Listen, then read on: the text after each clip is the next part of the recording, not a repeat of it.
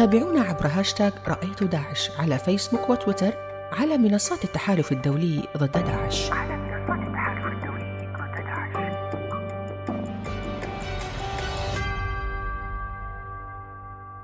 في العراق نقدس معنى الشجاعة. بلاد الرافدين كانت على مر تاريخها محط الأطماع وصانعة للحضارة. اعتاد أبناؤها الدفاع عنها. ولذلك في تاريخ بلادي مئات الحروب التي دارت على مر العصور. كان قومي دائما يربطون بين الشجاعة والنزاهة والنبل. هذا النبل الذي تجسده وصية الرسول الكريم لا تقطع شجرة ولا تقتل امرأة ولا صبيا ولا وليدا ولا شيخا كبيرا ولا مريضا. لا تهدموا معبدا ولا تخربوا بناء عامرا وأحسنوا للأسير ووفوا بالعهد. مع داعش كان الأمر مختلفا تماما. احتل داعش الأراضي والمدن بالإرهاب وكان يستهدف الأبرياء ويسرف في قتل العزل ويفجر انتحاريوه الشوارع والأسواق. تجاهل الإرهابيون كل وصايا الرسول وفعلوا عكسها فذبحوا الأسرى وخانوا العهود وقتلوا النساء والأطفال والشيوخ. استغل التنظيم حالة الفوضى في سوريا ونجح في أن يمارس حرب عصابات عبر الحدود من سوريا إلى العراق فاستولى على مساحات شاسعة من الأراضي تمثل 40% من العراق و30% من سوريا. وفي سنة 2014 تم تأسيس التحالف الدولي ضد تنظيم داعش ودارت أكبر حملة عسكرية لدحر الإرهاب الذي ظهر في بلادنا العراق. ذهبت إلى الفريق نجم الجبوري محافظ نينوى وقائد عمليات القوات الأمنية العراقية أيام معارك التحرير لأستعيد معه مسار هذه الحملة. أهلا بك فريق نجم. ما هي اللحظة التاريخية اللي ما تنساها من معارك التحرير أي تحرير الأراضي من داعش وقتها كنت حضرتك قائد لعمليات نينوى وأيضا مسؤول تحديدا عن عمليات التحرير. شلون تتذكر هذه اللحظات التاريخية وما هي؟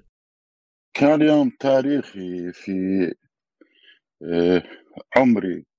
أن كلفني آه، السيد حيدر العبادي بقيادة عمليات تحرير آه، نينوى.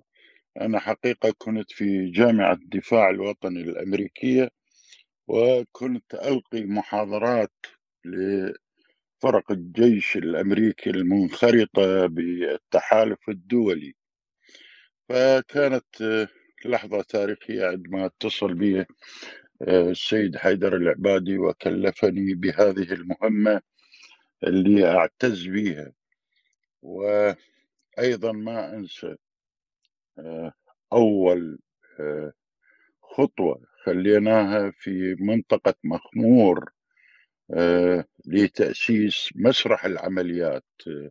منطقة مخمور جنوب شرق نينوى بحدود سبعين كيلو متر وكان الهدف الأساسي هو وضع جسر على نهر دجلة والسيطرة على قاعدة القيارة الحيوية جدا كمنطلق رئيسي للعمليات من الأساليب الخبيثة اللي كان يستخدمها داعش وحضرتك أكيد تعرف وخبير بالموضوع كان يستخدم البشر دروع يعني يستخدم أسلوب الدروع البشرية حتى يحمي نفسه شلون قدرتوا بالمعارك تواجهون هذا الأسلوب؟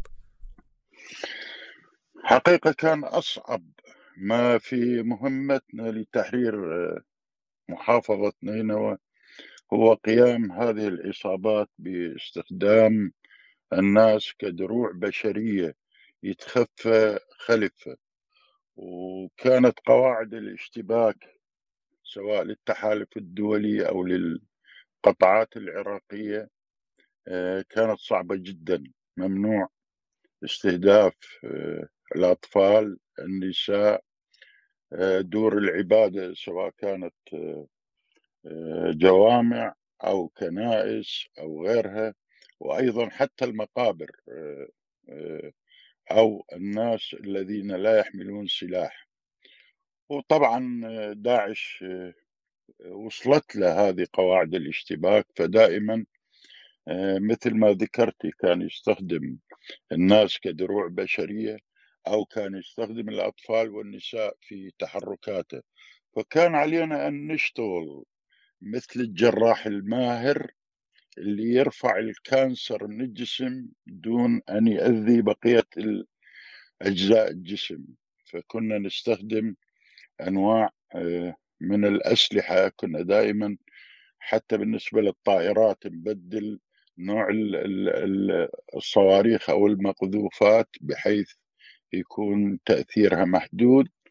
وأيضا نتجنب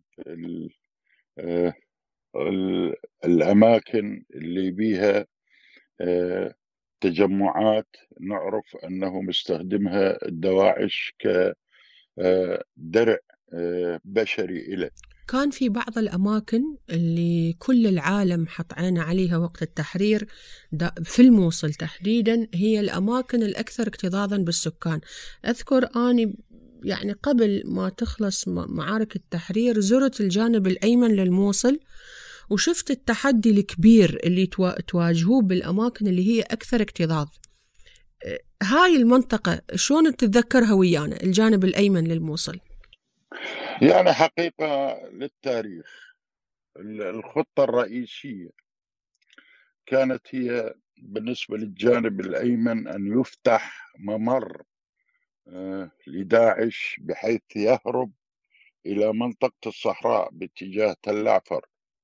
وبعد ذلك يتم الإجهاز عليه. لكن آه، اختلفت آه، آراء القادة. قالوا قسم منهم أنه إحنا ما ننطي آه، مجال لداعش يهرب. ومن الممكن أنه ننطي فرصة للحياة. لذلك تم إغلاق المنطقة القديمة. أنا من وجهة نظري يعني أنا كنت مخالف لهذا الرأي وحتى قسم من قوات التحالف كانت يعني أو رأي قوات التحالف حقيقة كان ضد هذا الرأي. المنطقة القديمة بالموصل منطقة آه، ضيقة الأزقة بحيث إذا اثنين من البشر يمشون بالزقاق آه، صعبة. لازم آه، شخص واحد ومنطقة قديمة فكان القتال بها صعب جدا آه، خاصة بعد أن حوصر الآلاف من الدواعش في تلك المنطقة. ولذلك آه، القتال كان صعب وبما أنه منطقة قديمة يعني أصابها حقيقة جراء المعارك تدمير كبير. تستذكر بطولات الجنود العراقيين مثلا تتذكر بعض المواقف للجنود العراقيين اللي حضرتك ما تنساها؟ هي كثير المواقف يعني لأبطالنا الجنود وأبطالنا بالشرطة الاتحادية وبال CTS وحتى في الحشد يعني يعني أتذكر كيف كان يزحف قسم من الجنود في سبيل أن يخلصون طفل أو طفل وأمه آه، واقعين تحت تأثير النار يعني بين بين قواتنا الأمنية وبين آه، داعش. لكن داعش آه، دائما كان يعني حقيقة بدون رحمة. يعني ما يتوانى حتى عن قتل الطفل أو قتل الجندي اللي اللي يحاول إنقاذه يعني. مواقف كثيرة صادفتنا حتى قسم من من يعني إحنا كانوا جنودنا يقتسمون رغيف الخبز مع المناطق اللي نحررها لأنه كانوا تحت وضع صعب جدا ما عندهم أكل ما عندهم ماء ما عندهم أي مستلزمات الحياة. ولذلك إحنا مدينا جسور الثقة. بيننا وبين أهلنا يوم بعد يوم. بدلنا الصورة اللي كانت عن القوات الأمنية قبل الأربعة عشر ويوم بعد يوم آه، صارت العلاقة بيناتنا أقوى وأقوى وهذه ثمارها نجنيها اليوم. هذا الأمان اللي موجود في الموصل وفي عموم محافظة نينوى أنا متأكدة سيادة الفريق أنه في موقف صار ودمعت عينك وما تنسى هذا الموقف بس ما أعرف ليش حاسة ما تريد تقول. هذا الموقف عندما وصلت نهر دجلة يعني آه، آه، دجلة يمثل الحياة بالنسبة لنا العراقيين وعندما وصلت دجلة وتوضأت آه، بهذا النهر أدركت وأدرك داعش أنه مهزوم لا محالة وأنط معنويات لكل أهلنا. في محافظة نينوى أن التحرير آت لا محالة. وقفت وتذكرت قصيدة آه، آه، حييت سفحك عن بعد فحييني يا دجلة الخير يا أم البساتين وما قدرت أمسك آه، دموعي في تلك اللحظة. طب أريدك سيادة الفريق؟ توجه الآن رسالة إلى الشعب العراقي إلى قوات الأمن العراقية بعد هذه التجربة. إلى أهلي في العراق أجمعهم من البصرة الفيحاء إلى الموصل الحدباء. اللي شفناه الكثير الكثير. راحوا كثير من أحبائنا وخسرنا الكثير الكثير من الأعزاء علينا. العراق عميق التاريخ. بلد الحضارات بلد الإمام علي بلد الإمام الحسين. علينا كنا أن نصغي إلى الأصوات النشاز اللي تحاول دائما أن تفرقنا. العراقيين طول عمرنا إحنا واحد ونسيجنا واحد. لا فرق بين مسلم ومسيحي ويزيدي لا فرق بين عربي وكردي آه خلي يكون قلبنا على بلدنا خلي نلملم كل جراحنا وننطلق للأمام نبنيه. لا نصغي دائما آه لمصالح خاصة آه ضيقين نظرة واللي يحاولون أن يرقصون على جراحنا. بلدنا بحاجة إلنا وإحنا بحاجة لبلدنا. خلينا نبني جميعا آه، ونتقدم نحو الأمام. العراق ما يستاهل أن يكون جوازه غير محترم بالعالم. العراق آه، طول عمره آه، كان مصدر إشعاع للعالم كله. فخلي نلم نفسنا ونتوحد وعلى قواتنا الأمنية أن تبقى هي مصدر أمان لكل أهلنا هي اليد الضاربة لأهلنا ضد كل من يحاول أن يخرب بلدنا سواء داعش أو القاعدة أو أو غيرها. القوات الأمنية يجب أن تبقى هي الأبناء البررة لأهلها والوفية لكل ذرة تراب للعراق. شكرا جزيلا ممتنة جدا لك الفريق نجم الجبوري محافظ نينوى. أكثر ما تعاني منه الجيوش النظامية هو مواجهة عدو يمارس حرب العصابات والكمائن والمفخخات وينتقل عبر حدود دولية مخترقة. لذلك كان للمقاتلين المحليين دور مهم في دعم المعارك ضد داعش خاصة في الجانب السوري. للإضاءة على هذا الموضوع نستضيف جنان موسى وهي مراسلة لبنانية تعمل في قناة الآن وحصلت على أكثر من جائزة عالمية في الصحافة بسبب تغطيتها المتميزة من على خطوط التماس الملتهبة على الأرض في مناطق القتال في سوريا والعراق. نقلت أيضا مشاهد حية للمعارك وزارت الأرض المحررة وهي لم تزل مسكونة برائحة البارود والدخان. الزميلة الرائعة الصحفية جنان موسى أهلا وسهلا بك وشكرا على وجودك معنا في بودكاست رأيت داعش. شكرا لك سهير على الاستضافة وشكرا لجميع المستمعين. كنت شاهدة على المعارك الأخيرة اللي اندحرت بها داعش في محيط الرقة. خبرينا عن مشاهداتك ووصفينا الوضع شلون كان. نعم شوفي سهير آه، لو بدك تتخيلي مدينة الرقة أثناء العمليات التحرير يعني تخيلي أي فيلم هوليوود آه، عم يحكوا فيه عن نهاية العالم غمض عيونك شوفي هالمشهد كل شيء كل شيء كل شيء حواليك دمر وين ما بتطلع يمين شمال كل شيء مدمر وما في ولا أي إنسان كمان يعني تقدري تحكي معه. فهيك كانت مدينة الرقة آه، وقت وقت خلص التحرير. هلأ تحكي لك شوي عن معركة التحرير. أنا بتذكر كثير منيح ما كنت بسوريا بشمال سوريا وقتها تم الإعلان أو عرفنا أنه رح تبلش المعركة.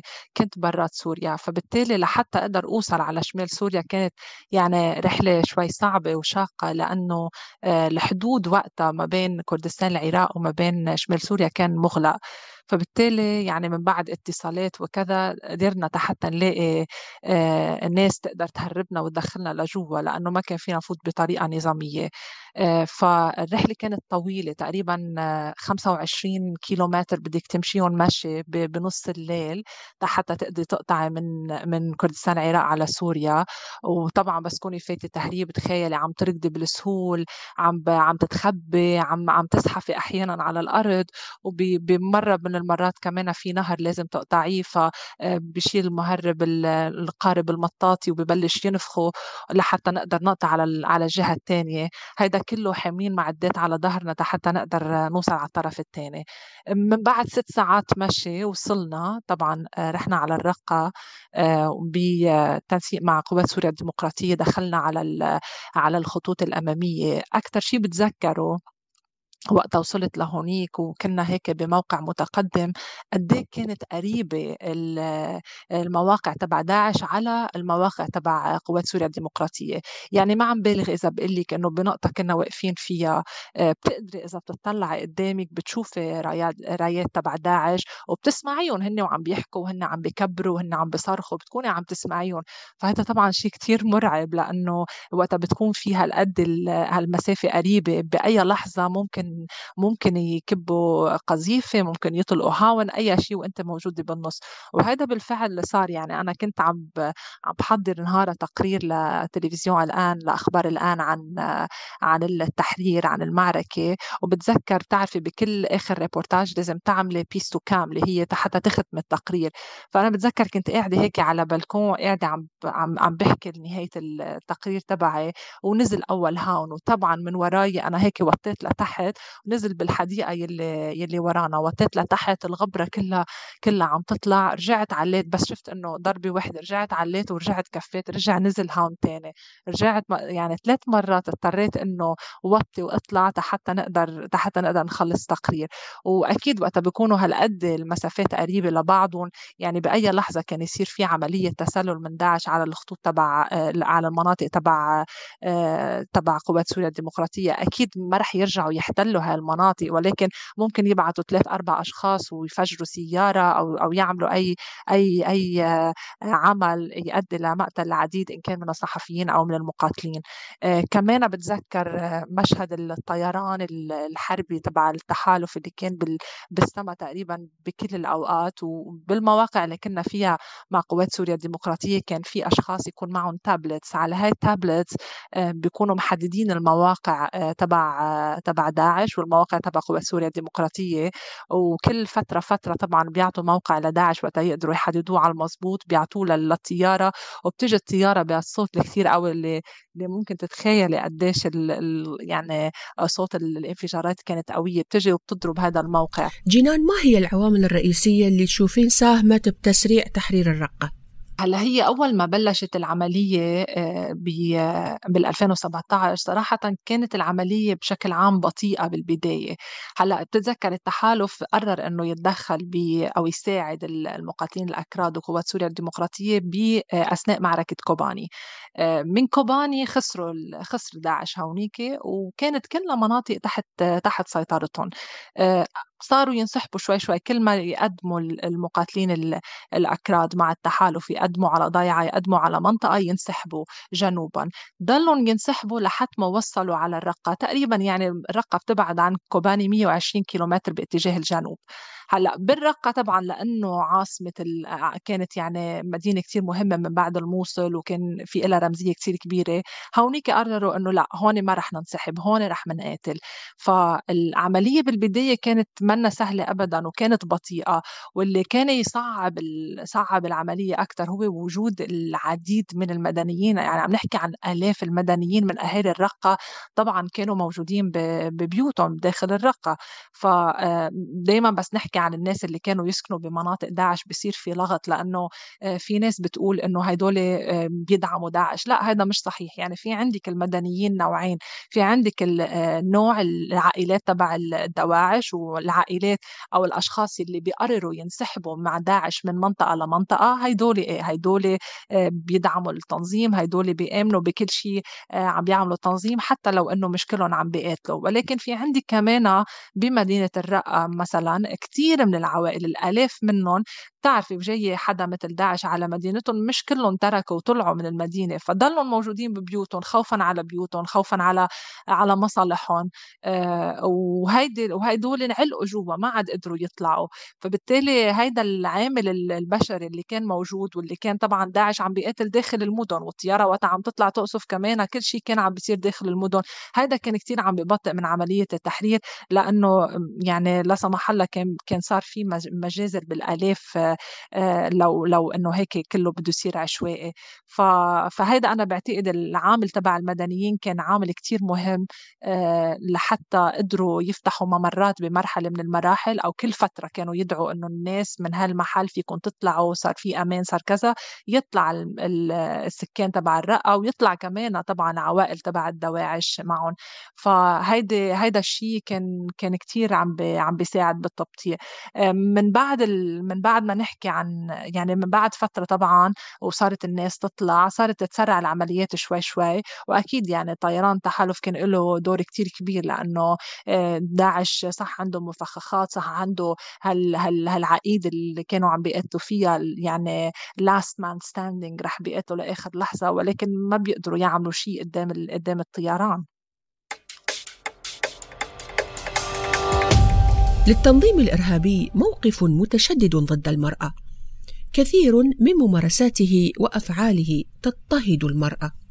فماذا كان يحدث على الأرض عندما تلتقي أعين المتقاتلين ويكتشف إرهابي داعش أن من يحاربونهم في بعض الأحيان من النساء؟ جينان موسى طبعا تجيب على هذا السؤال المتعلق بالمقاتلات الكرديات تحديدا يعني شجاعة لافتة جدا تحدث العالم كله عن المقاتلات الكرديات. شنو كان يصير؟ وأنت موجودة على أرض المعركة من داعش يكتشف أنه المقاتل هو مرأة وليس رجل. نعم شوفي أول ما يعني بلشت الحرب بسوريا وبلشنا نشوف المقاتلات الكرديات على الجبهات كل الناس تفاجأت لأنه كانت صورة آه، غريبة عم تطلع وما كنا متعودين عليها. يعني أنا بتذكر بال 2013 كان أول لقاء لإلي آه، بسيدات كرديات عم بيقتلوا بحلب بجبهة الشيخ مقصود. فكنت كنت هيك طلعت على هالمنطقة وشفتهم بنات يعني صبايا آه، رابطين شعرهم. أو حاملين كلاشينكوف عم بيدخنوا واقفين على على الجبهات.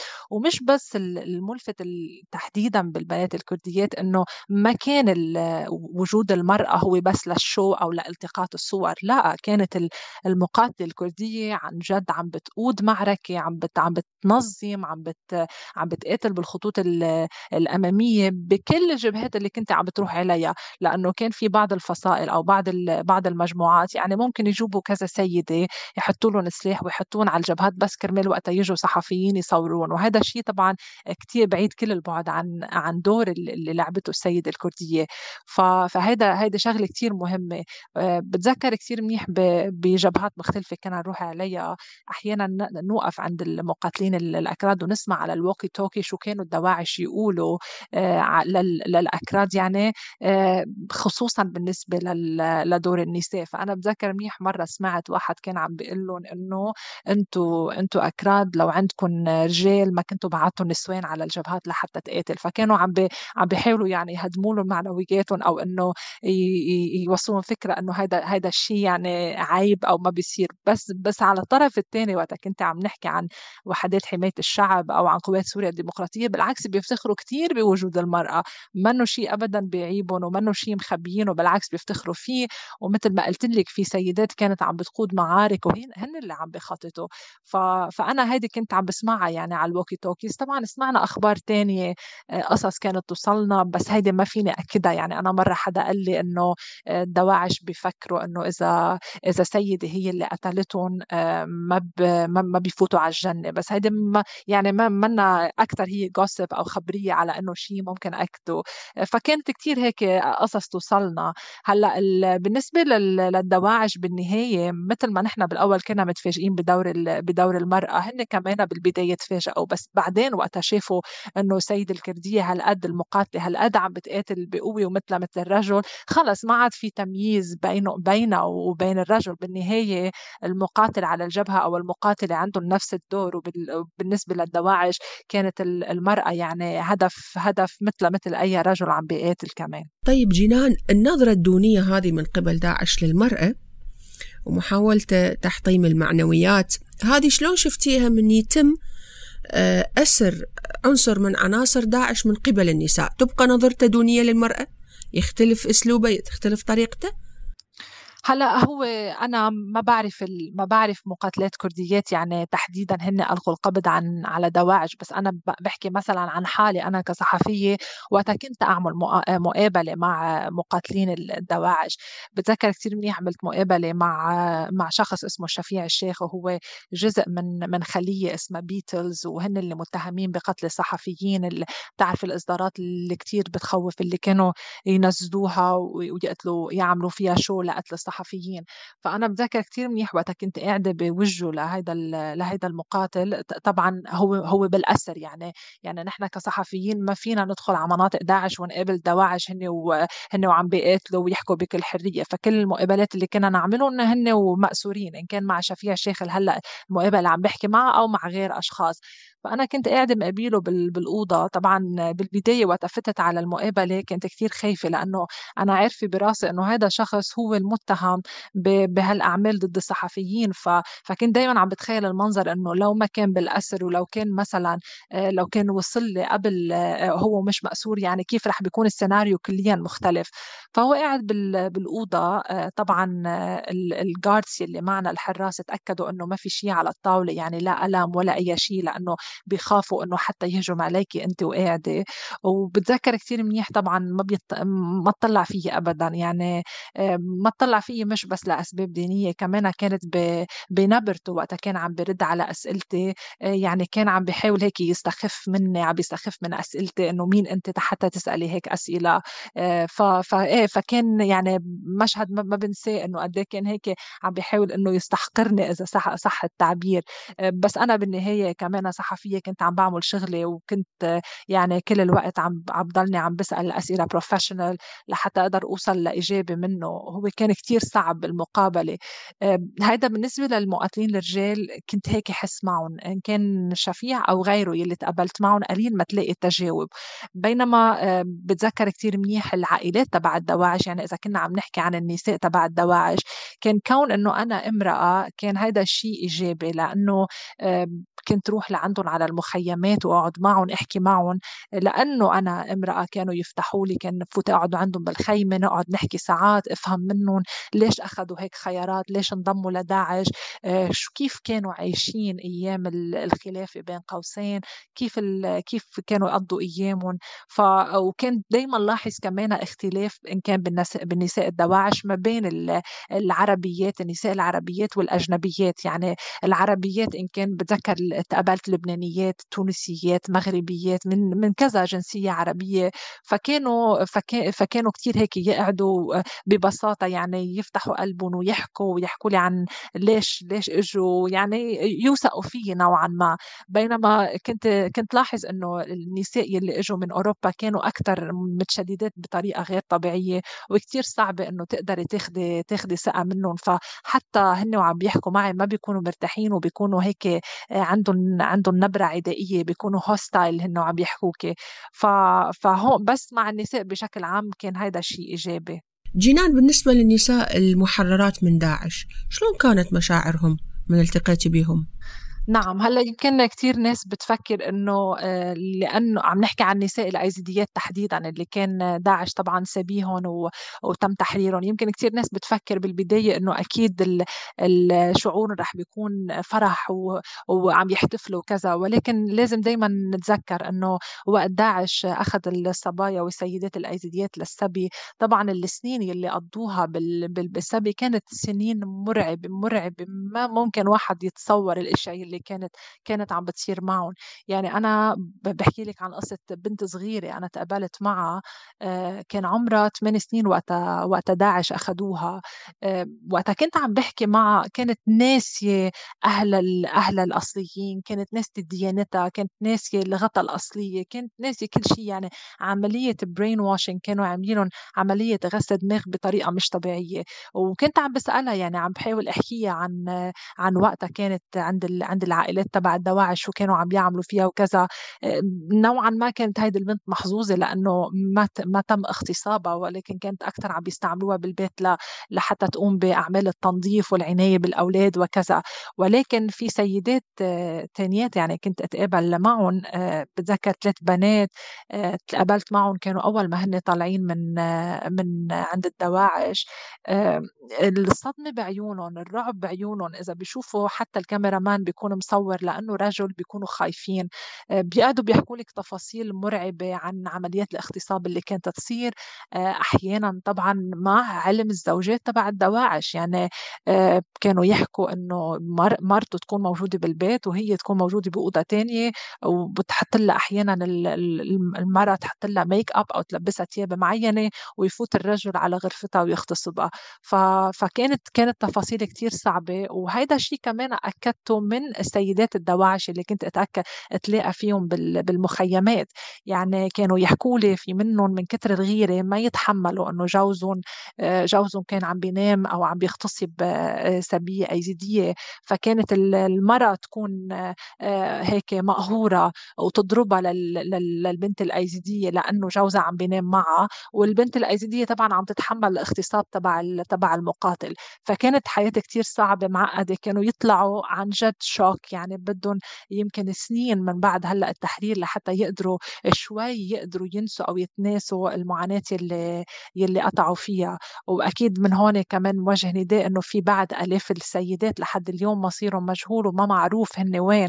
فهيدي لازم تكون أولوية مش بس للدولة العراقية كمان لكل لكل المنظمات ولكل الدول يلي بتقدر تساعد للكشف عن مصير هؤلاء السيدات. الصحفية الرائعة جينان موسى الحائزة على جوائز عالمية في الصحافة. شكرا جزيلا على وجودك معنا في رأيت داعش. سقط داعش في ميادين القتال. تم دحر قوته وهزيمة إرهابيه. نجح جيش بلدي وقوات التحالف في دحر الإرهاب الذي عاث فسادا في بلدي وبلاد الآمنين.